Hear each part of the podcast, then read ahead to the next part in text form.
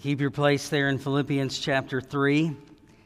So let me ask you this question Why is the resurrection so important to Christians?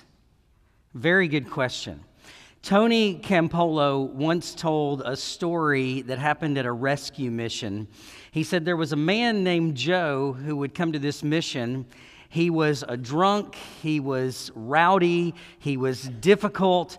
Everyone knew his lifestyle until one day Joe got saved. He became a believer. And from that moment on, Joe's life was radically changed. He began to serve people at the mission. He would spend his extra time hanging out at the mission, eventually coming back to just be a servant and a worker. And Campolo says that uh, Joe's presence was so known around this mission that it made an impact on the people that were coming. Well, one night, the mission director is standing up preaching a message to all the men that are gathered, and one man, down and out, comes to the front of the mission, gets on his knees, grabs the director, and begins to pray, Oh Lord, make me like Joe. Joe, again, is the man who had been changed. Lord, make me like Joe, he prayed over and over again. Make me like Joe, make me like Joe, to finally the director whispers in his ear, Son, don't you think it would be better for you to say, Make me like Jesus? And Campolo says, The man looks up quizzically at the director of the mission and honestly asks, Is he like Joe? That's a great question. I mean, what that story illustrates is why the resurrection matters to believers. I'm going to tell you that some people, they want to try to give you all these reasons of evidence. And that's good. There's nothing wrong with that. They'll tell you, well, you know, there were 500 people that saw Jesus resurrected and there were eyewitnesses, and that's all true, but you don't know those eyewitnesses. I mean, how do you know they didn't live in Waco? You don't know who they are. You don't know if they're crazy or not. And so, since you've never met them, that's not very convincing to me. I mean, I could stand up here and look, when I went to Israel in, in 1999, I'm going to be honest, I stole a piece of the rock that they said is where Jesus potentially could have been buried. I'm a thief. Uh, I admit it, I'm a sinner. I've never said I'm not. And so I took a piece of that rock and somehow I got it through customs and I got it home and I've still got it. And I guess I could take that piece of rock and I could say to you, look here, here's the rock. See, this is the tomb where, where Jesus was buried. But that's, that's not convincing, I don't think. Uh, we could give all these different arguments, but I'm going to tell you the most convincing thing that proves the resurrection is changed lives. And some of you sitting in here today who have been changed by the power of the resurrection, you are the greatest example and the biggest testimony of the power of God and what He can accomplish. And so I'm not going to try to give you the story. I'm not going to try to give you evidence. I'm going to take you to a man who himself was radically changed. And I want you to hear what his ambition and life goal was now that he was a believer. And it's the ambition and the life goal of every one of us if we are in Christ. The resurrection should change us. And if the resurrection has not changed you, then, friend, you've not been spiritually resurrected by Jesus Christ. And our hope today is that you hear the good news that you can be spiritually resurrected by the power of Jesus Christ.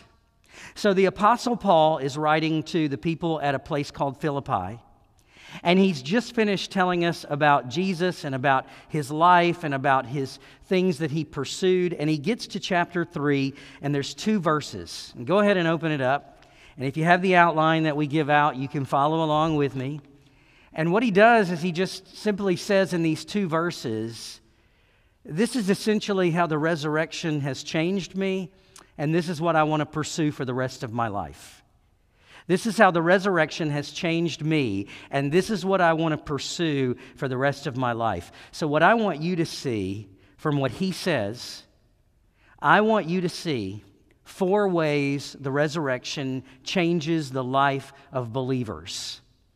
Now, notice I said change and I said believers. The resurrection doesn't change everybody until it's appropriated by faith. It doesn't change everybody until they come in obedience to Jesus Christ. I want to be very, very clear with you. Some of you, the resurrection in no way has changed you. And maybe you know that. Maybe other people know that. And you're honest about that. But I want to tell you how the resurrection changes believers. Now, notice the very first thing, the way the resurrection changes believers. First thing I want you to see here in the text it changes the believer's relationship. It changes the believer's relationship.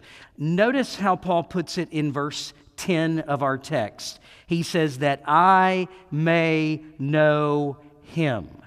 You see that there in the text? I mean, right off, the resurrection changes my relationship with God. He's not a distant God. He's not just creator God. He's not a nameless God. I want to know him. Now, isn't that odd that the Apostle Paul said he wanted to know God, know Christ to the Philippians? You got to understand the irony here. Paul is the one who brought the gospel to these people. So for him to say to them in a letter, I want to know him, if I were in the Philippi church, I would have stopped and said, Wait, wait, wait, wait. You're saying he doesn't know Christ? I mean, he's the guy that taught us all about Jesus Christ. If he doesn't know Jesus, how can we know Jesus? And that's a very good question. What does he mean when he says, I want to know him? Well, what he doesn't mean is the way we understand the word know most commonly, and that is, I just want to study him. You see, we use that word know and a lot of times we mean I'm going to know something through observing, through study, through memorization, through empirical evidence. And that's not the know that Paul is talking about right here. Says, I want to know him, but I'm not talking about just knowledge of him empirically. I'm not talking about data. And then there's, there's other people who say, Oh, I know what it is. It's knowing through experience, isn't it? No, he's not saying I, I want to know through some experience that would happen to me. No, the word know here is, is used in this sense in the word intimacy. Intimacy. I'll give you a verse of scripture where the same word was used. Genesis 4 1. Adam knew his wife Eve, and they conceived a son. Now, when you understand, okay, Genesis 4 1 uses the same word. Adam knew intimately his wife Eve, and they conceived a son. What do you think he's talking about here? He's saying, I want to intimately, personally know Jesus Christ because the resurrection has changed my relationship with Almighty God. It has enabled me to have this kind of intimacy with Christ. So I want you to know that if you're a believer today, the resurrection has changed your relationship with Christ in such a way that, number one, you now have a personal relationship with Jesus. And I hope you take advantage of that. I mean, I am amazed every morning I get up by the grace of God. Some days happy, some days grumpy, but I get up, thank God for coffee. I walk into the sunroom that is our favorite room in the house, and we have the couches set up. And, and my wife knows this, my kids know this. I go in that room, I shut the glass doors, and I just begin to pray to the Lord, and I begin to read His scripture. And what am I doing? I am in a personal relationship with the creator of the universe. I'm in a personal relationship with Almighty God. I have the privilege of going into His presence. Now, that might seem strange to some of you. I know in, in 2005, when Amanda and I went over with North Point to Italy on an international mission trip, we were in Rome and we toured the Vatican. And while we were in the Vatican, I saw one of the most interesting things. They had priests set up in booths around a, a portion of the Vatican, and these priests, priests were all different languages of all the earth. And they had lines of people that were going up to these booths and they were confessing their sins, trying to get intimate with God. Because their teaching is that you have to have a priest to come before God, essentially. And I thought, as I saw all those people going up to those priests and going up to those booths, I don't have to stand in that line. I've got a great high priest who is Jesus Christ. I can meet him every morning freely in Jesus' name. And so I walk into the presence of Almighty God, into the throne room of God. I mean, if you don't believe this, read Hebrews.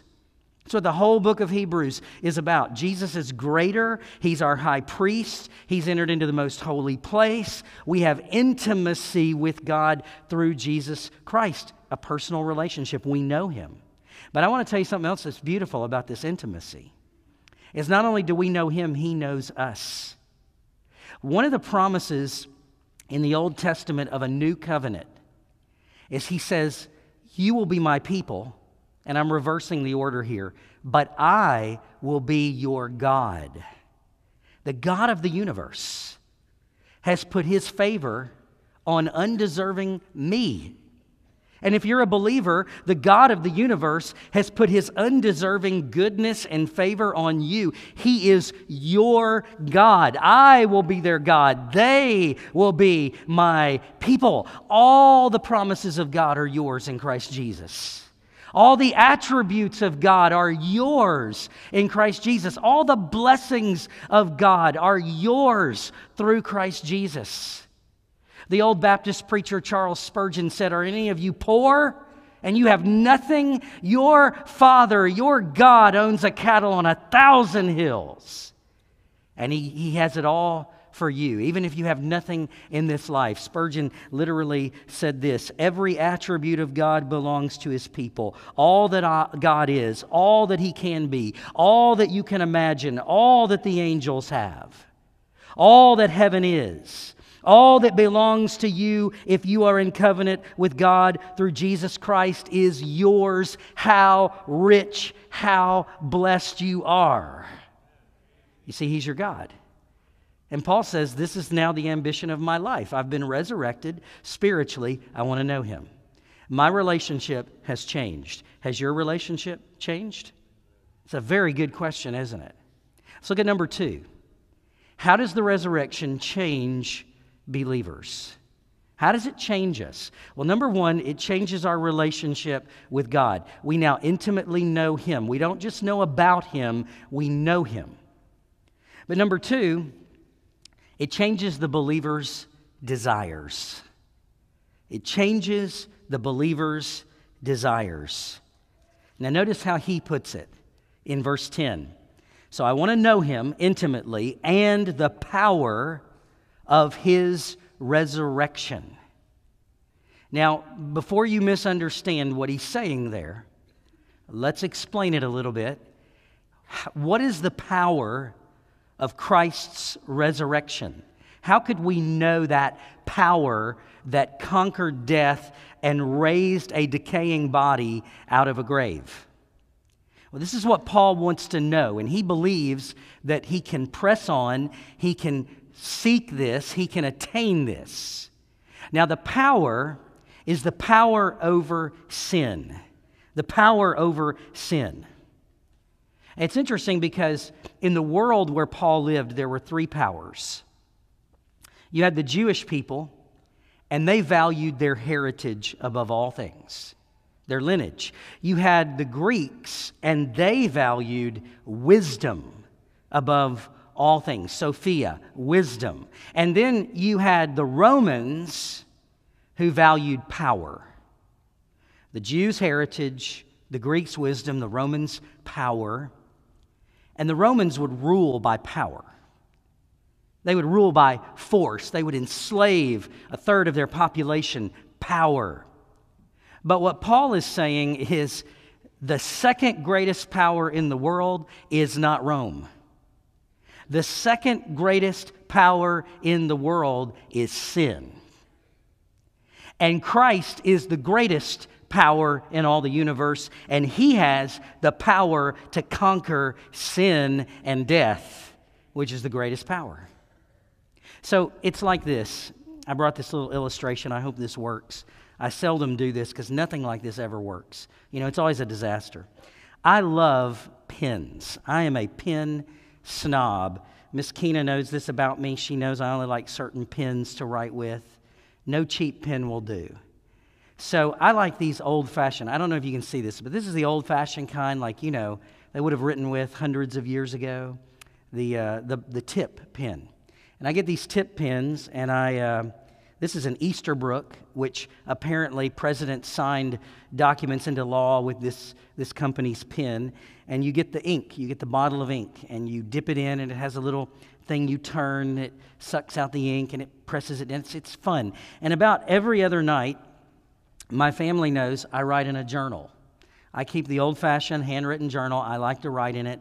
I talk about everything that happens to me throughout the week. So if we've ever had a conversation, one day my kids are going to read about it. If we ever if anything ever happened, one day they're going to know.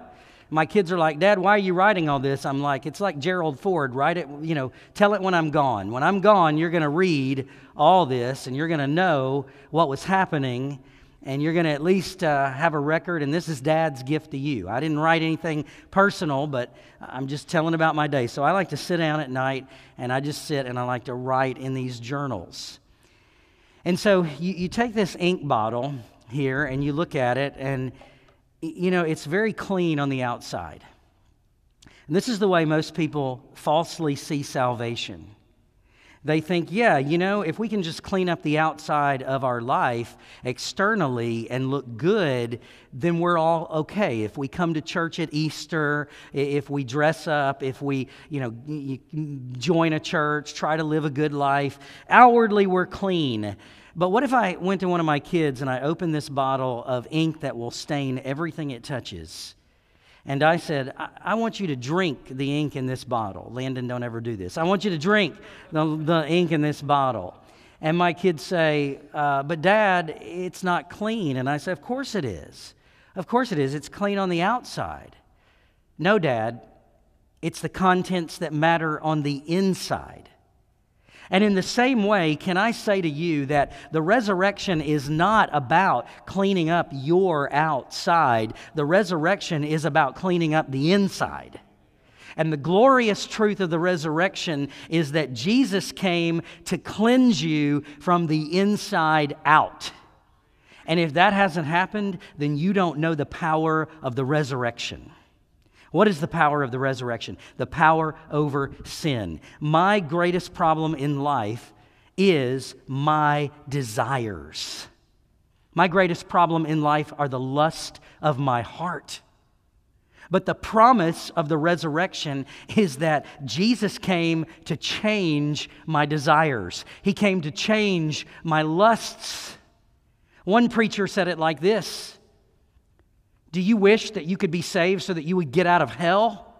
Oh, I wish that you would say you wanted to be saved so that you could be free from the power of your sin. I wish that you would say that you would be saved so that no longer lust would have dominion over you and your desires would change the inside of the inkwell. You see, that's what has to happen. That's the power of the resurrection. The power of the resurrection is that Mark Livingston was dirty on the inside. Jesus came and put his spirit within me. And I became his people. He became my God. He put his law in my heart. Now, the power of sin is broken.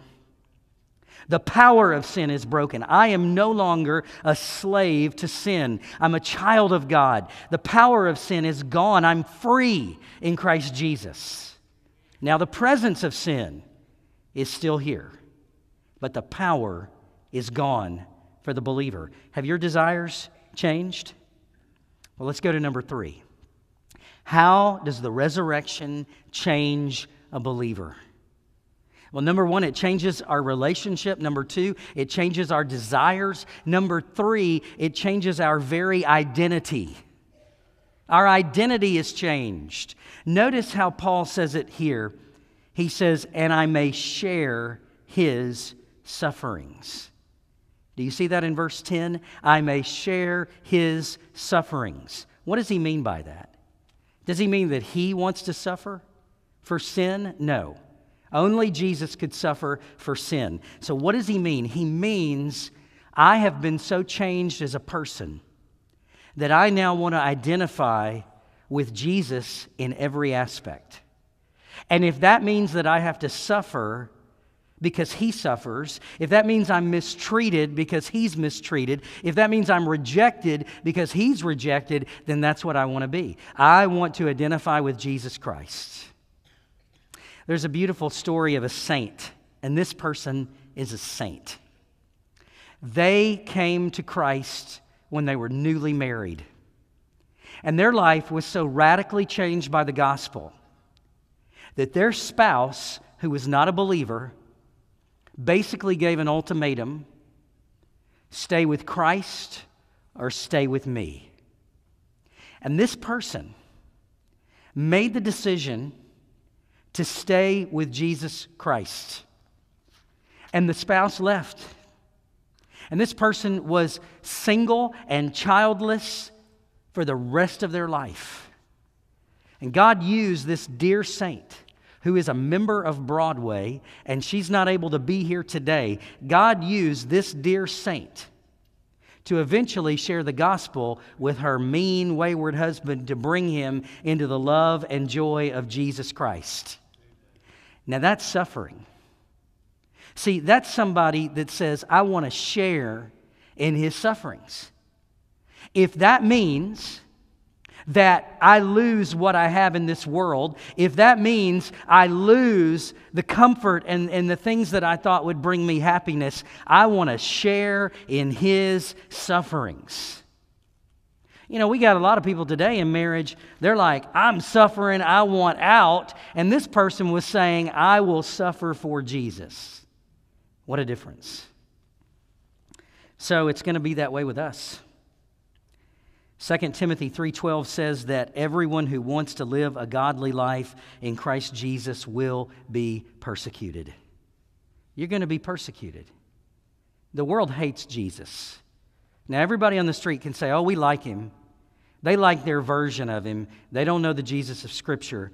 They hate the Jesus of Scripture. The world loves darkness rather than light. Men love darkness rather than light. And when you identify with the risen Christ, you will suffer in his name. But let me give you some encouragement. That suffering is not going to be to your detriment, it is going to strengthen you, it is going to give you endurance, it's going to strengthen me, and it's going to draw us closer to Jesus Christ. So identify with him. Do you identify with him? Many of us identify with the world. We are not willing to stand up upon the truths of Scripture, even though we're sitting in this room today. And I'm going to tell you, there's a lot of people who claim the name of Jesus, they're embarrassed about the teachings of Scripture and they're deconstructing their faith and they're walking out and they're denying what was clearly said in Scripture over the culture and pleasing the culture and pleasing the world and making their, their bosses and their companies and their corporations happy. And I'm going to tell you if you are going to be in Christ Jesus, you got to identify with Him and be proud. You want to be proud about something? Be be proud about Jesus and just identify with him and say, It is what it is. You want to arrest me? You want to kill me? You want to burn me at the stake like they did John Huss in the 1300s? Burn me at the stake because I identify with Christ Jesus. You see, that's the power of the resurrection. That's what happened to every apostle and disciple. They were all martyred for their faith. One of the greatest proofs of the resurrection is that these people who were fishermen and uneducated peasants stood to death because something radically changed their life. Chuck Colson, who went to prison, who was Nixon's aide, who became a believer in prison, said definitively, People don't die for a lie. People have said, oh, they knew it was a lie. No, people don't die for a lie. They don't go to jail for a lie. They don't, they don't stand ultimately for a lie. Colson said, using Watergate, I know lies. I know how people caved while we lied. And I'm here to tell you nobody's going to die for a lie. Well, this wasn't a lie, it was the resurrection. Amen? Let's go to number four. Number four, and we're done. So, the power of the resurrection. Why do we celebrate the resurrection? It changes the believer's life. How does it change the believer's life? It changes our relationship that I may know him. It changes our desires, the power of his resurrection. It changes our identity that I may fellowship in his sufferings. And finally, it changes our very purpose. Our very purpose. Look again. He says in verse 11, now, this is going to take a little explanation. That by any means possible I may attain the resurrection from the dead. Now, that is not the best way it should be translated, but to translate it literally, it would not make much sense. It would be very choppy. And so you know that your Bible is translated either from Hebrew or Aramaic or Greek, and anytime you translate, there's always something lost in translation in any language. Literally, what this reads, because you might look at this verse and say, well, now, was Paul saying that he was not a believer and he hoped to become a believer or he hoped that he would not lose his salvation? No, not at all. That's not what this is saying. I mean, this same apostle is the one who, in this very letter in Philippians 1 6, said that he who began a good work in you will be faithful to complete it until the day of Jesus Christ. I mean, this same apostle was the one who wrote Romans 8 38 that said nothing can separate us from the love of Christ. Nothing, not angels, not principalities, not powers, not rulers of darkness. So it wouldn't make any sense for us to look at this and say, yeah, this means that he thinks he can lose his salvation. No, this was a guy who preached anything but that. So, what does it mean? Well, when you read it literally, the word attain means I want to come or I want to arrive. And then the word resurrection there in verse 11 is different from the word resurrection in verse 10. There is a preposition and I don't want to bore you with all this, but there's the preposition ek, which means to stand up or stand out, that's in front of the word resurrection in the Greek language. So when you read this literally, he's saying that by any means possible, I can come to the place where I stand up, stand out with the resurrection among the dead. In other words, He's saying, I want to be the living spiritually among the dying who are dead in their trespasses and sins.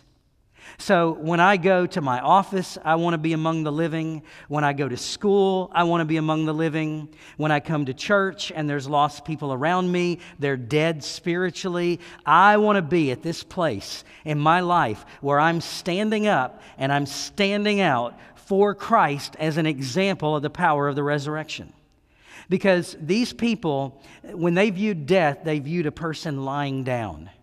James Boice says, when they viewed death, they looked at a person lying down. But in this sense, Paul was saying, I don't want to be spiritually eh, resurrected lying down. I want to be spiritually resurrected standing up among the dead. So, in all the, the, the, the world, I want to be somebody living. So, for the Christian, this means that our very purpose, our very life should be an example of how Christ changed us. Have you ever seen anybody changed by the power of the resurrection? I think back to one of the best examples in Amanda and I's life in the, in the church. When we served over in Arkansas, there was a man, and uh, Mark and Lori, if you're here, you remember this man, you remember his name. There was a man named Johnny Riley that attended our church. And I never knew Johnny Riley apart from Christ, but he was an older man who had come to faith in Christ later in his life. And everybody said, man, this guy's life was radically changed. Now, before Johnny Riley became a Christian, He was in what was known as the Hillbilly Mafia. Now, you didn't know that that existed, but it's in Arkansas. And uh, Brother Jerry, are you part of that? Aren't you from Arkansas, Hillbilly Mafia? And, uh, and Johnny Riley told me, hey, brother, if anybody messes with my pastor, you, you come to me and I'll get them. And I said, well, Johnny, you know, we got to have the love of Jesus. But um, you can extend the right hand of fellowship like this. No, I'm just kidding. I didn't say that. But uh, he, he, was sincere. And, and, and there were people that were after the new pastor, and he sat them down in the love of Jesus and explained things more fully to them, and they weren't a problem anymore. And he meant it when he said, If anybody bothers you, you come get Johnny Riley because Jesus saved my soul and I love you. And so this man had just been radically changed from the hillbilly mafia to Jesus Christ. And that's beautiful. Maybe you know somebody. Maybe you are somebody like Johnny Riley, where you would say, I was radically changed by the power of the gospel. But can I give you another example that's not so radical from sin?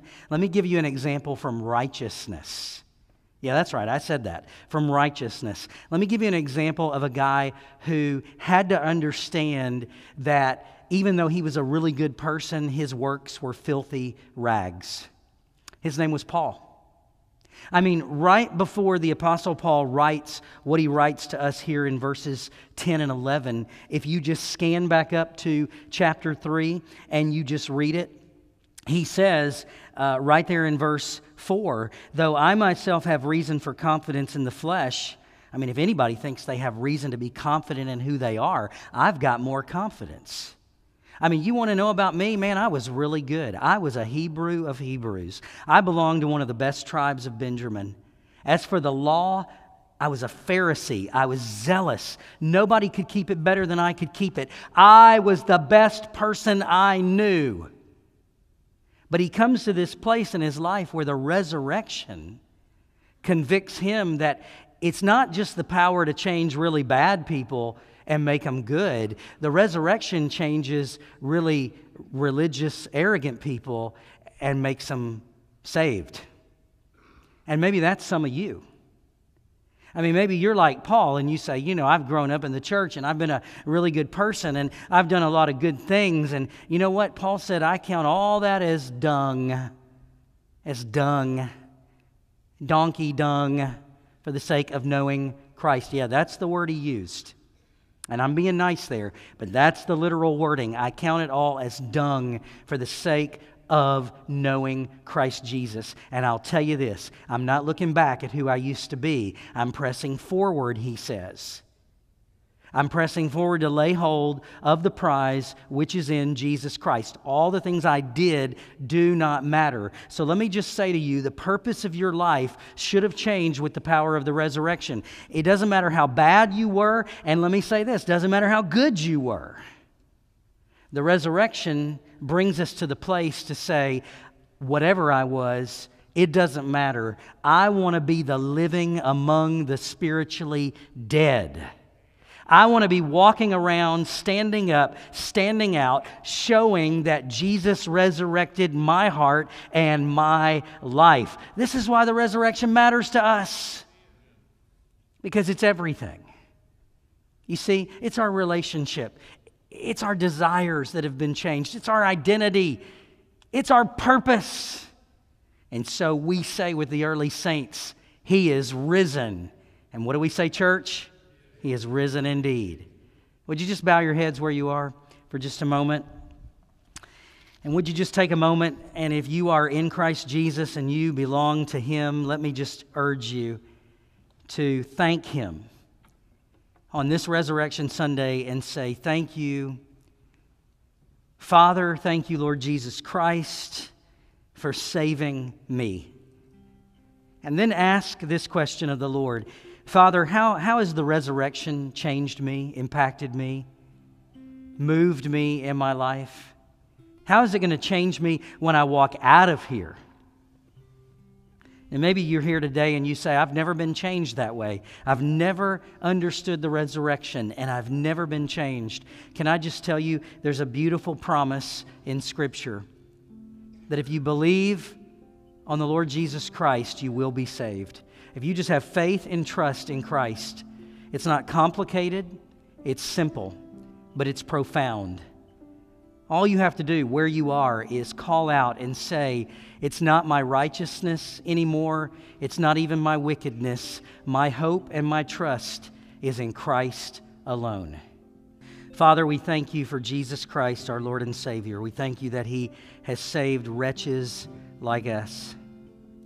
And so, Father, today as we celebrate the resurrection, we rejoice. We walk out of here, hopefully changed people. And we pray all this in Jesus' name.